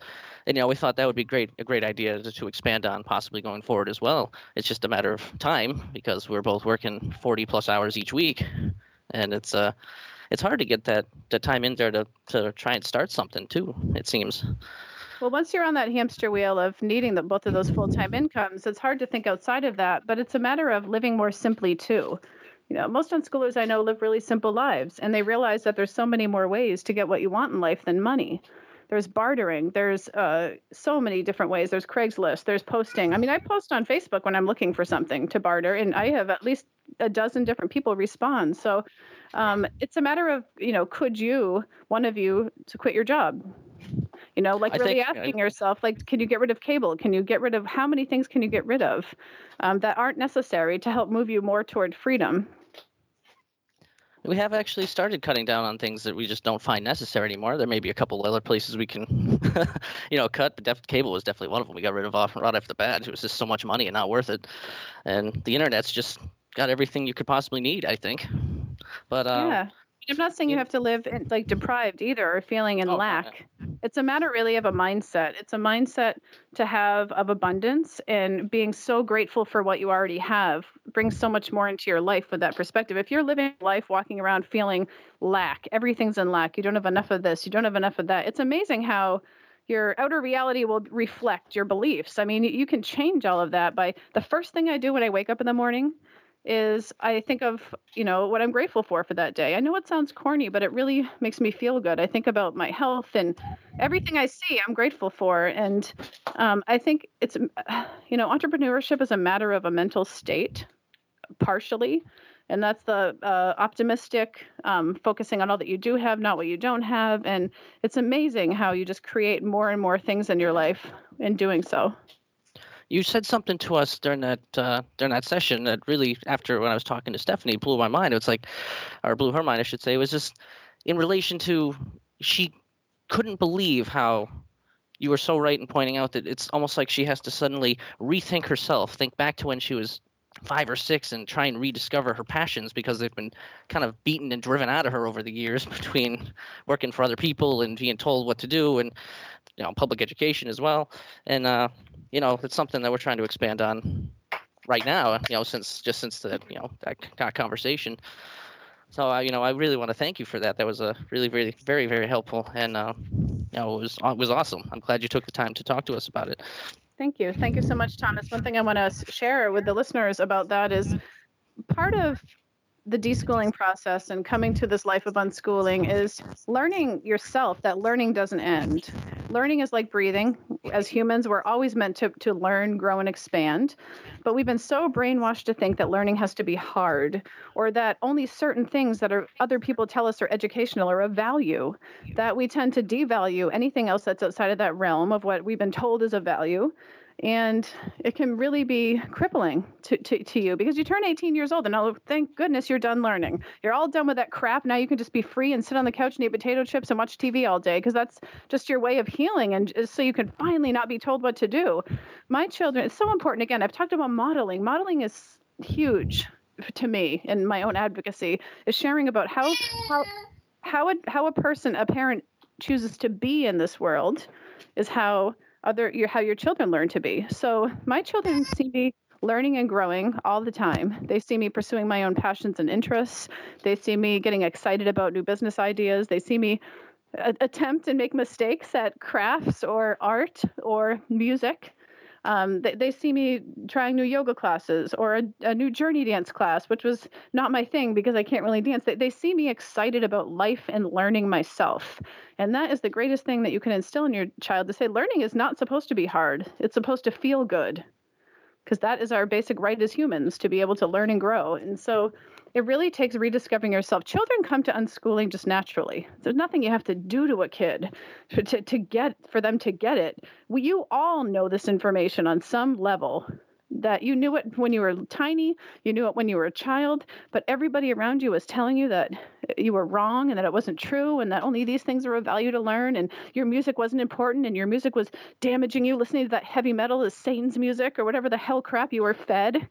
Uh, I mean, it, it, this is a matter of healing from your past and acknowledging you were you were friggin' right all those years that, that your inner voice and your instinct was telling you that your life was unjust and that you were meant to do amazing things, but nobody was giving you the freedom to do it. So now you can. You're an adult. Most children in our culture don't have this freedom, but your children will. And you can you can heal. Do all those things that you've always wanted to do. Re- lay in bed and think about, oh my God, I've, I've never asked myself this question. What would I love to learn? Hell, I'd love to learn Japanese cooking. Hell, I've always wanted to color with pastels. I really like those when I when I saw them 20 years ago. Or I've always wanted to take this particular class. Like think outside of just facilitating your your your life and your role as a parent, and you have to reparent yourself, man. You have to like dig deep and heal through giving yourself the life that you should have had now. I think that's probably one of my favorite things about my. I've rediscovered just how learning can be just sitting on Wikipedia for you know 15 minutes reading about a topic, and I love that. It's just, yeah, and and also learning how children learn, humans learn in general. That when you're interested in something, that's all you want to do. I'm sure there's people listening to this call that have been researching like crazy what unschooling is about because you want to learn more and you have that internal motivation. Um, so children are the same way. They they delve into these passions and interests, including like video games are always a hot topic for people. When a child is interested in a video game and they love playing it, that's all they're going to want to do morning, noon, and night to focus on. Hell, we drug kids in our friggin' culture for for to make them focused on something we think is important. But the second they focus on something that has meaning to them, like giving all of their attention to focus on a video game, we think something's wrong.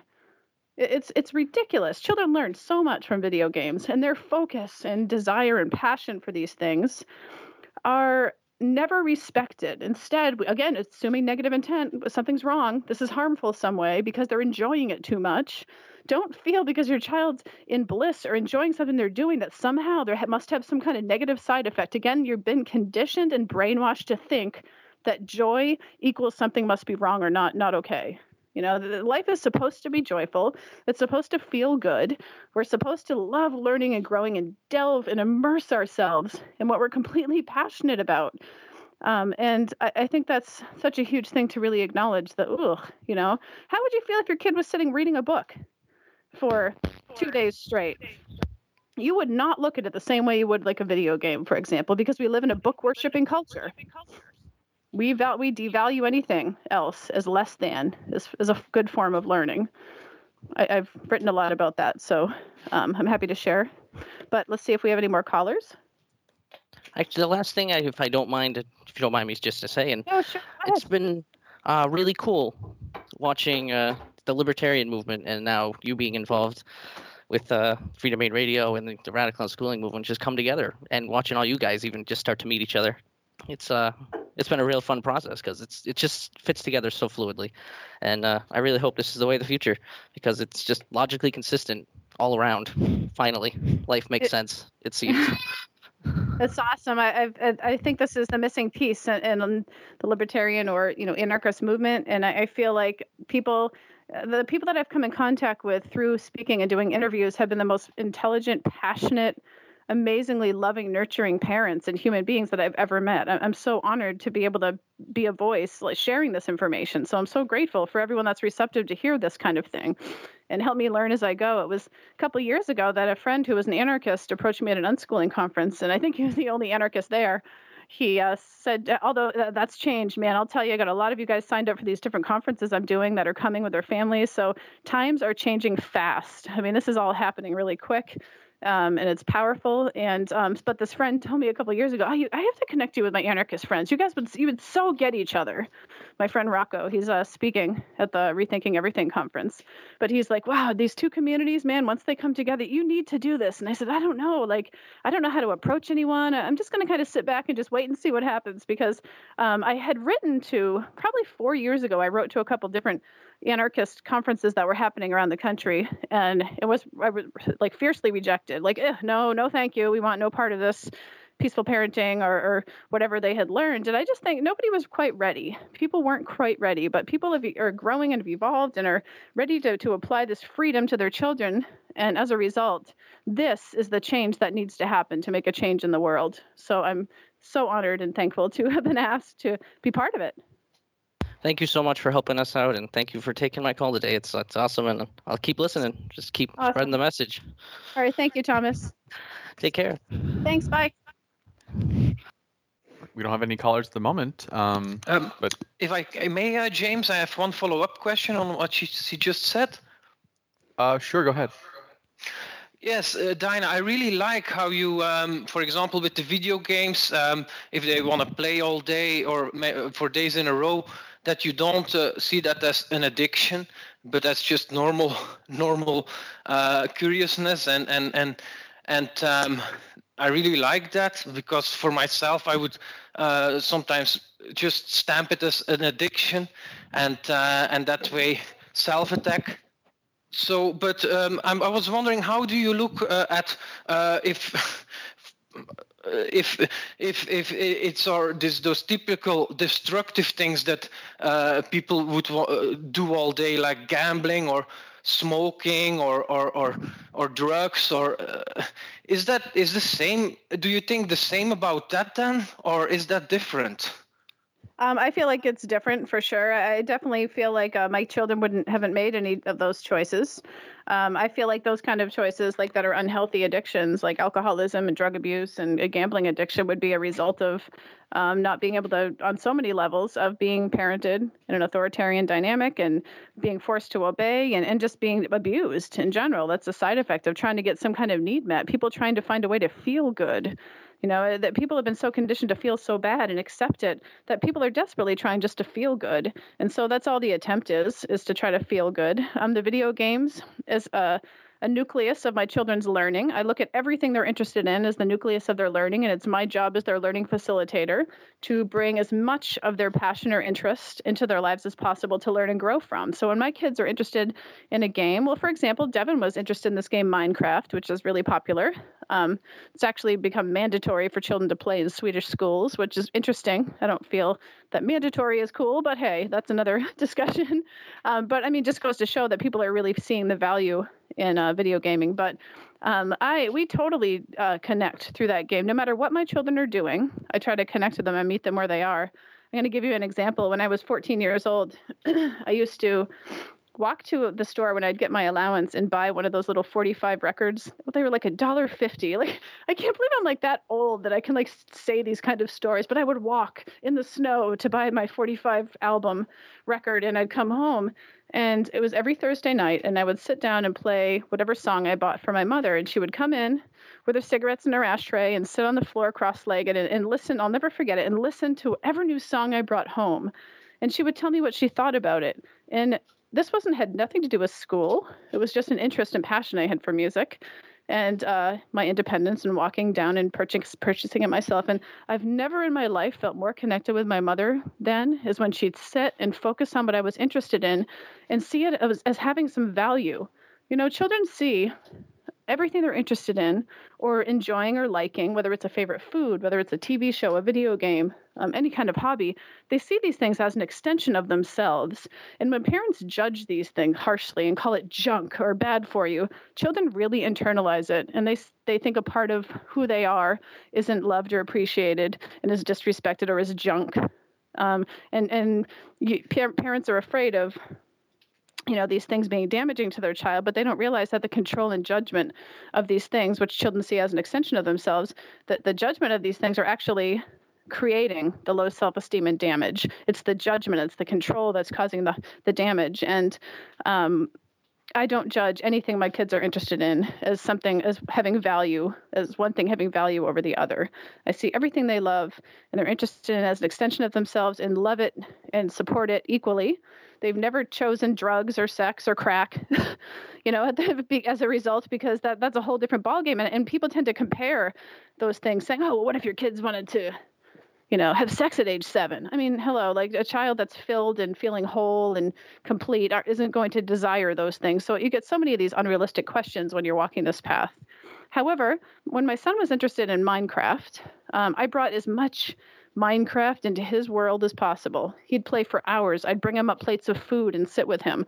I'd bring him his favorite banana milkshake that I would always make because I knew he was so en- enveloped in the game that he may be hungry and he doesn't want to leave because he's working really hard on building something. So I'd bring him food. I would sit with him and have him explain to me, "Oh, what did you build? What's going on?" And he would he tells me and explains it to me. "Oh, look at the look at this huge town I built." I mean, hours and hours of work and collaboration with other people online.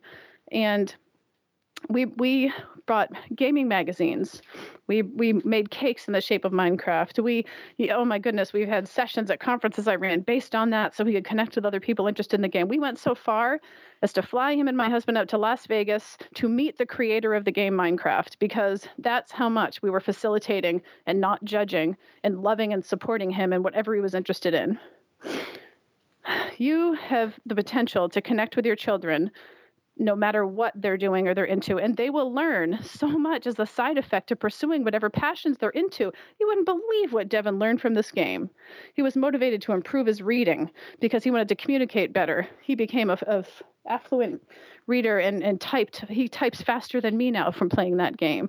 He knows how to work as a team. I mean, if we don't break our life down into subjects, we don't live life in any way that recognizes school. We've deschooled so much that we live life as though school doesn't exist, and we don't break our life down into subjects saying, this is math, this is English, this is science.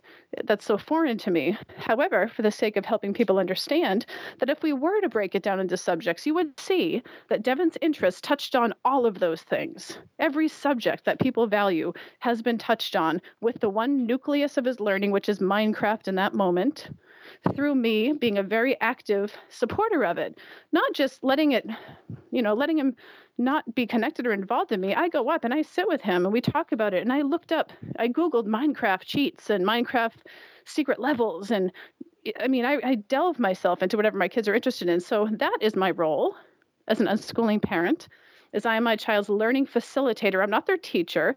I don't know any better what they should be learning than they know. So I totally facilitate that in partnership with them. And it's such a joy when you're pursuing passions all day, both yours and your children pursuing theirs. You, how can you not live in joy? Which to me, I believe in my heart is the default way that all humans should be living and, and can feel how right it is to be here. I, can't believe how happy I am as a mother with four kids, busy running businesses, because my interests and passions are important to me and celebrated in our family. Yeah, I, agree with your analysis about uh, the the drugs and, and, and sex or, or gambling. Uh, the the uh, or smoking um, that it's a, a, consequence of of, of um, trauma uh, and just uh, a, a, way to feel good. Uh, but um, uh, okay, and I can imagine it won't happen with your children, thanks to your excellent, amazing work. but how if if you would be confronted by it, what do you think is the good response as a parent, for example, to a child? Well, it depends on what you're talking about. If it was sex, I would support them wherever they're at, and I would help facilitate giving them education about it. I mean, my kids know a lot about sex. Where I'm a birth, you know, they've seen the births of their siblings. They've been there. They've cut the cords after the babies have come out, and they're so they're very aware of what sex is. And my son Devin's in a really committed relationship at age 14 with an unschooled girl for the last eight months, and she lives in Texas, so the relationship. It's kind of impossible to be that physical, but he knows he can turn to me when they're ready um, when she's ready to for information for support when they're ready to take it to that level um, as far as drugs go you know if you wanted to try marijuana i know a lot of unschoolers that have dabbled and tried that but you know the legalities are important too i mean not important to us that are walking this path to say you know fuck the legalities surrounding that however um, it, it's important for me to communicate that kind of thing to my children of what's legal and what's not. So we talk about those kind of things as far as so they have information to make true informed decisions. Um, but you know, it's really hard for me to say because I haven't lived it. So I, I don't. I like to share about what I've actually lived and experienced to come from a personal experience level, as opposed to philosophically how I would handle it. Because once emotions and other people are involved, um, things may be handled differently. I mean, my husband has to take into account too. He's parenting the kids too. So for me to say this is how we would do it, I'd want him in on the conversation of his feelings as well. Yeah, it makes sense. Thanks a lot for uh, for your opinion on those uh, difficult subjects, uh, Dayna. Check back with me in five years, and we'll we'll go over those things again because I'm sure at that point I'll have more experience with the sex and drugs thing, if it if it yeah. ever you know if it's come to be by then. Okay, okay, I I might do that.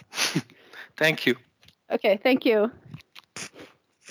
Dayna, you mentioned passions changing over time and how when you're unleashed, you uh, humans just love everything. And I find myself becoming diving full speed into so many things. And one of the problems I noticed, and I wanted to hear your feedback, was uh, a lot of people are passionate, but they're so narrow into a specific passion and they kind of just get stuck in that rut where they, they kind of just keep circling around the same item so I volunteered at a museum for a while, and I thought it was amazing. Everyone was so passionate, but you know, because I'm so excited, my passions moved on to something else, and there, there's a weird kind of loss in leaving those people behind who who kind of just keep circling around the same thing and don't really go anywhere else. Um, so, what's your question? about it.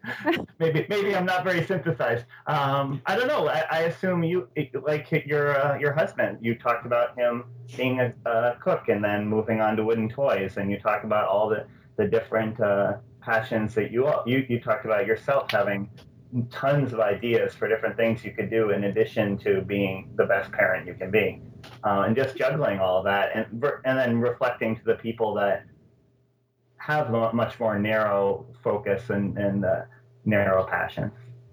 Well, I mean, I have a couple of thoughts that come to mind based on what you shared, so I'll elaborate on those. I mean, for one, as far as facilitating my children's passions in life, again, I'm always looking to extend this philosophy further and further. So I facilitate my husband's passions and interests in life. I facilitate my mother's when she was really interested in running a cat rescue, I bought her books about running cat rescues. I sent her websites. My husband was really interested in building his own chopper, so I delved full force into that.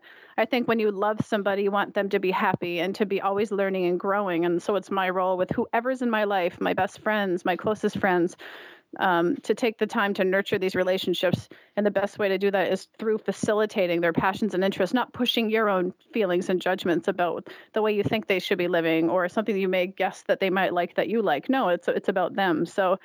Um, facilitating passions and interests with anyone I'm connected with is something that I love doing. Um, as far as um, I think that sometimes people have other needs that aren't really met, that they might stay in a situation that they're not fully happy in because they might be afraid of rejection if they left from the people that are there.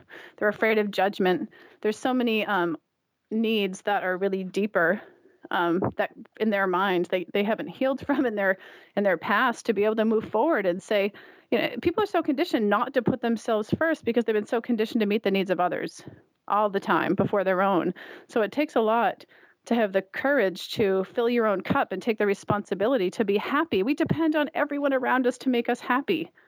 We, we don't take the full responsibility because we don't value ourselves enough to say no this is and to really even know the mm-hmm. feeling we're so numb to even sometimes know what our feelings are surrounding things to say i'm not happy and i think i'd be happier letting this go and moving forward because then all these voices pop into your head oh you're quitting you're a quitter well you know what there's no such thing as quitting in my reality. There's no such thing as quitting in my children's lives because you know what?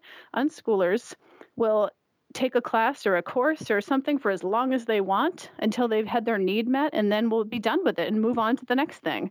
Now that really shocks people because they say, "Oh my gosh, so your your child can sign up for a 6-week guitar lesson and after 3 sessions just stop?" I said, "Hell yeah."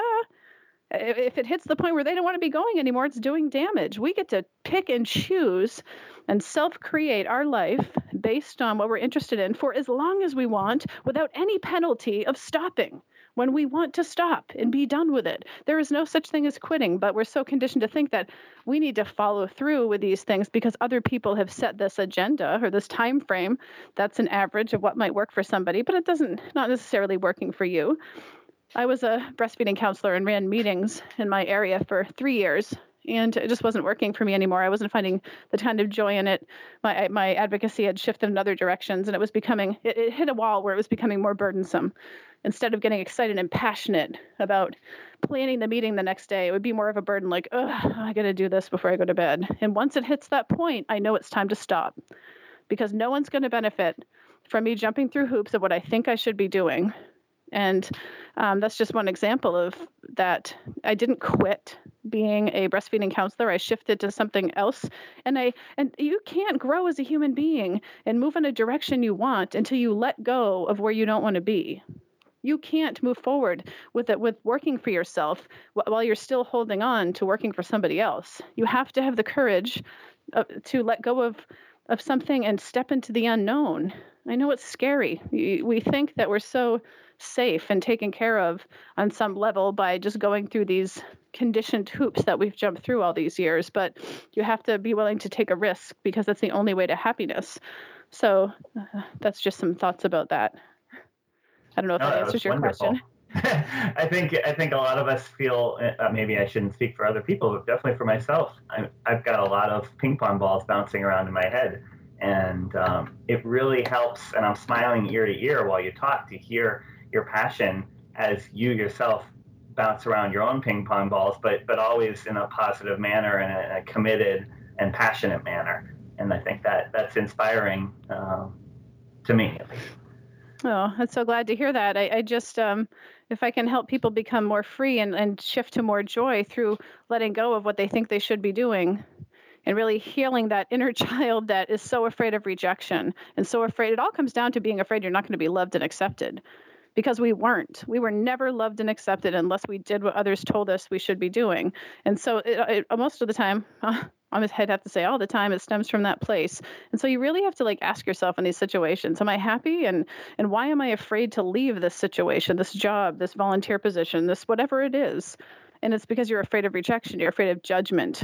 and you have to put your your happiness which is something you've maybe never done it's something our culture doesn't value you need to put your happiness first and your needs first because you know what? Nobody else is going to. If you're going to lay around waiting for other people to make you happy your whole life you're going to be sad your whole life because you have to own that. You have to own that responsibility and through doing so your children learn that that's the way you're supposed to be in this world. That's the way you're meant to be is to take the responsibility for your own happiness and grab the reins and just pull your life on the course you want it to go and stop waiting for someone else to do it for you or waiting for the answer. You're the answer.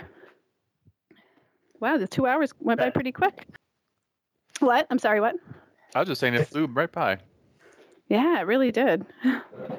Um, well, if we don't have any more questions, We have one person who says he want any time left, so I'm gonna see if I can get him on. yeah, I think we have time. Sure.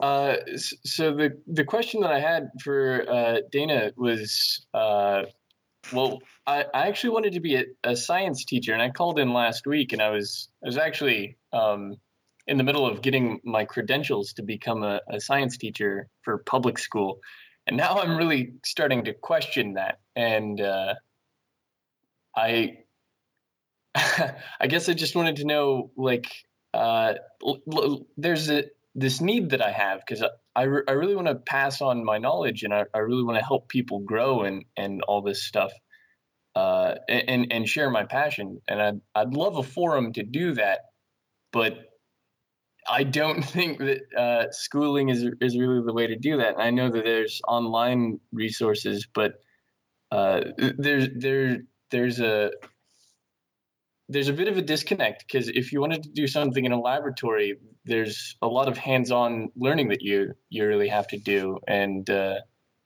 so so I guess how do I, how would she suggest me doing this?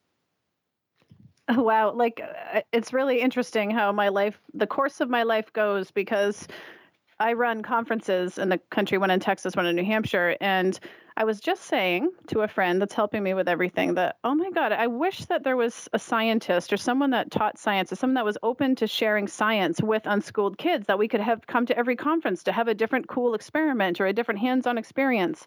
You know not that i'm saying that you need to do that but i'm saying like there is a need especially with the explosion of people becoming aware of this type of parenting and, and educational perspective.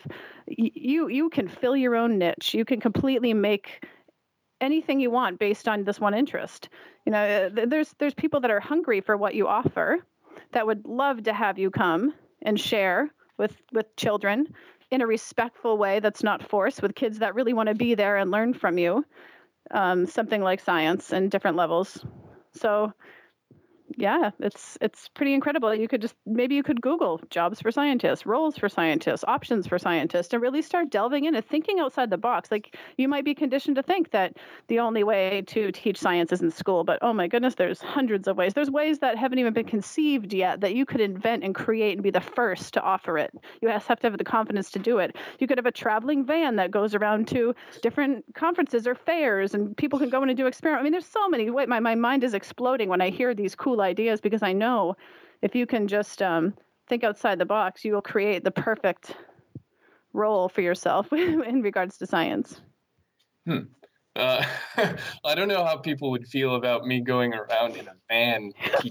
I was thinking that would be a little creepy, I guess. Like, you know what I was thinking of? And what came to my mind with those, like, the, the libraries that used to travel around. I used to live in the projects in the inner city, and we used to have these, um, like, libraries on wheels. It was like the, the, I don't know, books on wheels. We'd go in and we'd check stuff out. I was thinking of, like, a mobile classroom, but yeah, some dude in a lab coat coming out of a van going, let me teach you some science. Might be a little freaking creepy. So maybe not that. Don't take all of my ideas. We're, we're in a brainstorming session here right now, dude. Don't, don't take it all personal. Fair, fair. Uh, the thing is like you got to be willing to brainstorm. Like I sit down with my my team for planning a conference, and we for two hours we have this like saying that everybody just blurt out whatever comes to their mind, no matter what it is. Don't be afraid to think it sounds too silly. Part of brainstorming and creating a reality and creating a profession or creating something is to not be afraid to say these things. That when you think about deeper, you're like, eh, scientist in a van, nah, it's probably not going to work. Well, okay, so um, here I'm at a bit of an impasse right at the moment because uh, like I'm I'm in the process of getting a teacher's certificate, and I've you know it's not a huge investment, so I can walk away from it, but it's a little bit logically inconsistent with what I've been learning from. Uh, oh, first off, like this program today, like I I wasn't sure about the call-in show today, but you are like an excellent. You, you're an excellent guest host. Just it it's been mind blowing. In fact. Well, Uh, thank you so much. It's been so fun. but there's a little bit of logical inconsistency for me not i mean there's a, a cognitive dissonance with what i've been learning from Freedomain Radio and like you, you've been very eye-opening like should i continue trying to get my teacher's certificate so i mean maybe i won't end up being a public school teacher but is it is do you think that it's worth still pursuing that with because it, it is a system of coercion and i don't want to feed into that. What do you think? Well, do you want to? Do you want to finish it? uh well i think there might be some value in it. I mean it, it lends a little bit more credence. I mean i have a degree in biochemistry so that i think is enough credence to start teaching science and stuff but i don't know. Uh people generally look on certifications favorably i guess Well, I guess it just depends on what you value yourself, and you know how you value yourself is how other people are going to value you. So if you're going to feel more valuable and more full and more whole through having that certificate, and you won't have that confidence level without it, mean, you're definitely going to reflect not being confident and not whole by not having it. So it really depends on just your feelings. There's no right or wrong. If you're feeling like you, I mean, I don't value any kind of certificate or degree necessarily. Um, when I'm like talking to people about like advice about certain things. I mean, I obviously, if you're going in for surgery, you want a doctor that's gone through the program, but um, it just really depends on you and what your wants and needs are, and if you'd be happy doing that. Right. And that's fair. Um, and there, there's a great saying. Uh, I don't know where it comes from, but you you judge a blacksmith by his anvil, and like people judge, I guess, uh, professionals by pieces of paper, which is just kind of weird to me. But uh, the credentialing process. Well, I'm sorry about that. I was going to say it depends on which direction you want to go in. If you're moving further away from being part of an institution, the people that you're going to be connecting with aren't going, you know, to value that as much as somebody would that would be working in an institution. So eh, when in doubt, don't. You don't have to make the decision right now. If I was you, I would just sit and really think about it. You, you don't have to make any decision. Everything can be put on hold until you're clear. When you're clear in which way you should go, it'll be a really definite answer. It'll be a yes or no. When you're not clear, so don't make any decision yet until you are. That's that's good advice. And uh, well, I'm I'm slotted to, to take two tests for the certification process because it's very uh, kind of drawn out, I guess. But after those, I think I should take a step back. Um, and that's really all I had. So unless you have anything else. No, thank you so much for your right. question. And hey, if you decide to go in a different direction, I would hire you in a second to come and share science with these kids at these conferences because there is some cool people doing this kind of thing, but there's not many of them. So um, look me up someday. Fair enough. I'm I'm kind of uh, in the process of of starting a YouTube channel where I I try and do. Um, it, it's very early stages. It's called Do It Yourself Lab or Laboratory, and uh, I haven't haven't really gotten it off the ground. But I'm I'm I'm playing with different ideas. So definitely. Well, if you ever want anyone, if you ever want anyone to brainstorm with or to help move you in that direction, and you want to do a coaching call for unjobbing or starting your own business based on your passions, just look me up. I'm happy to chat with you anytime. Certainly. And I love the show. So uh, keep it up. Thanks for taking my call. Thanks.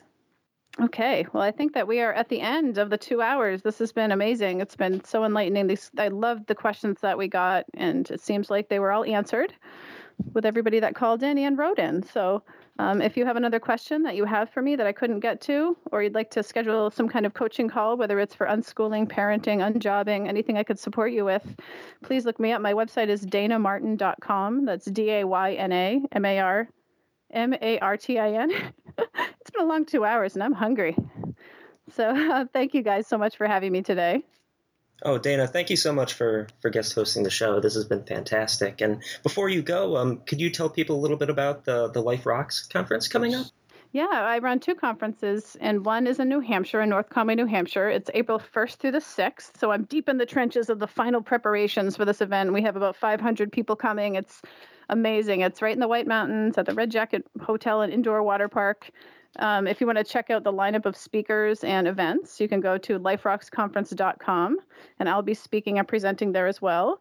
And then um, August 22nd through the 26th in Dallas, Texas, I run the Rethinking Everything conference, and we are so happy to have Stefan presenting this year. I'm so excited to meet him in person and um, work together. So that conference is the Rethinking, just it's not, excuse me, it's rethinkingeverything.com. So you can check that out too and register. We'd love to have your family there. And this is a family event. Both of them are for all ages. So thank you so much for having me. It was been a real honor to be here, and I look forward to Stefan's show when he comes back from vacation and and uh, being on another one of his shows to answer more viewers' questions. So thank you guys. Oh, thank you, Dayna. And yes, Steph will be back next week. He'll be back from Belize, so he'll be available to take your questions and comments. And uh, thanks again, Dayna. It was a fantastic show. You're welcome. Thank you. Goodbye.